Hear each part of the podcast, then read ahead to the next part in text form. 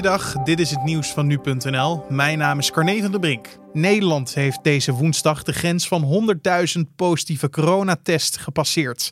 Het aantal personen dat positief is getest op het coronavirus is in de afgelopen 24 uur met ruim 2000 gestegen. Dat blijkt uit data van het RIVM. De regio's met de meeste nieuwe besmettingen zijn Amsterdam-Amstelland, Rotterdam-Rijnmond, Haaglanden, Utrecht, Kennemerland en Hollands Midden. Voor deze zes regio's gelden sinds zondag extra maatregelen. Verschillende BN'ers die dinsdag een protestvideo plaatsten tegen de huidige coronamaatregelen met hashtag ik doe niet meer mee, hebben hun bericht inmiddels weer teruggetrokken.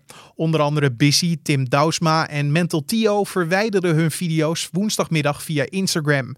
Alleen de video van zangeres Famke Louise staat nog wel online. Het coronavaccin dat wordt ontwikkeld door het Leidse Janssen Vaccins, een dochterbedrijf van de Amerikaanse farmaceut Johnson Johnson, gaat een grootschalige testfase in.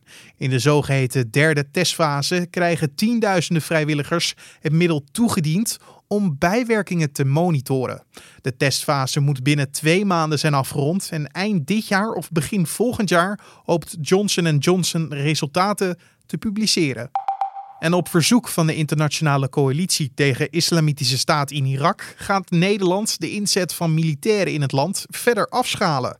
Het doel van de Nederlandse missie in Irak verschuift van het trainen van militairen naar het geven van advies aan de Irakese veiligheidssector.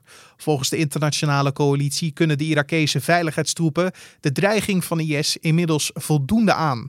Nederlandse inzet bij operaties is daarom niet langer nodig. En tot zover de nieuwsupdate van nu.nl.